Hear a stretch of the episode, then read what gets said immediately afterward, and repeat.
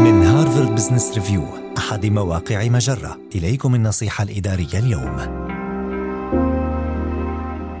كيف تنهض بعد الفشل في الحصول على وظيفة أحلامك؟ من الطبيعي أن تطمح للحصول على وظيفة تبدو لك مثالية وأن تشعر بأنك تعرضت لهزيمة كبيرة إذا لم يتحقق ذلك. ومن الطبيعي أيضا أن تمر بعد ذلك بفترة من التخبط والحيرة. من أفضل الطرق للتغلب على خيبة الأمل هي ألا تبقى ساكنا. ابدأ بوضع الرفض الذي تعرضت له في سياقه الصحيح واسترجع بعض خيبات الأمل السابقة. لابد أن لديك بعضا منها وفكر في الفرص الأخرى التي أتاحتها.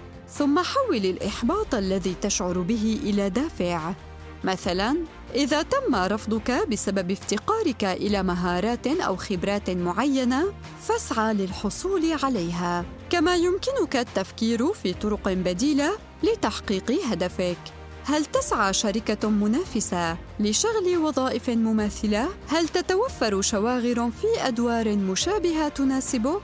احرص على أن تبقى قريبا من الشركة وانضم إلى قوائم البريد الإلكتروني أو فعل ميزة الإشعارات المتعلقة بآخر الأخبار كي تبقى مطلعاً على أحداث الشركة أو الشواغر المتاحة، ووضح لجهة الاتصال فيها أنك لا تزال مهتماً بالعمل لديها، فأنت لا تدري متى يمكن أن يتاح شاغر آخر.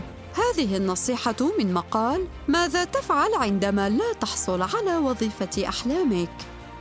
النصيحة الإدارية تأتيكم من هارفارد بزنس ريفيو أحد مواقع مجرة مصدرك الأول لأفضل محتوى عربي على الإنترنت.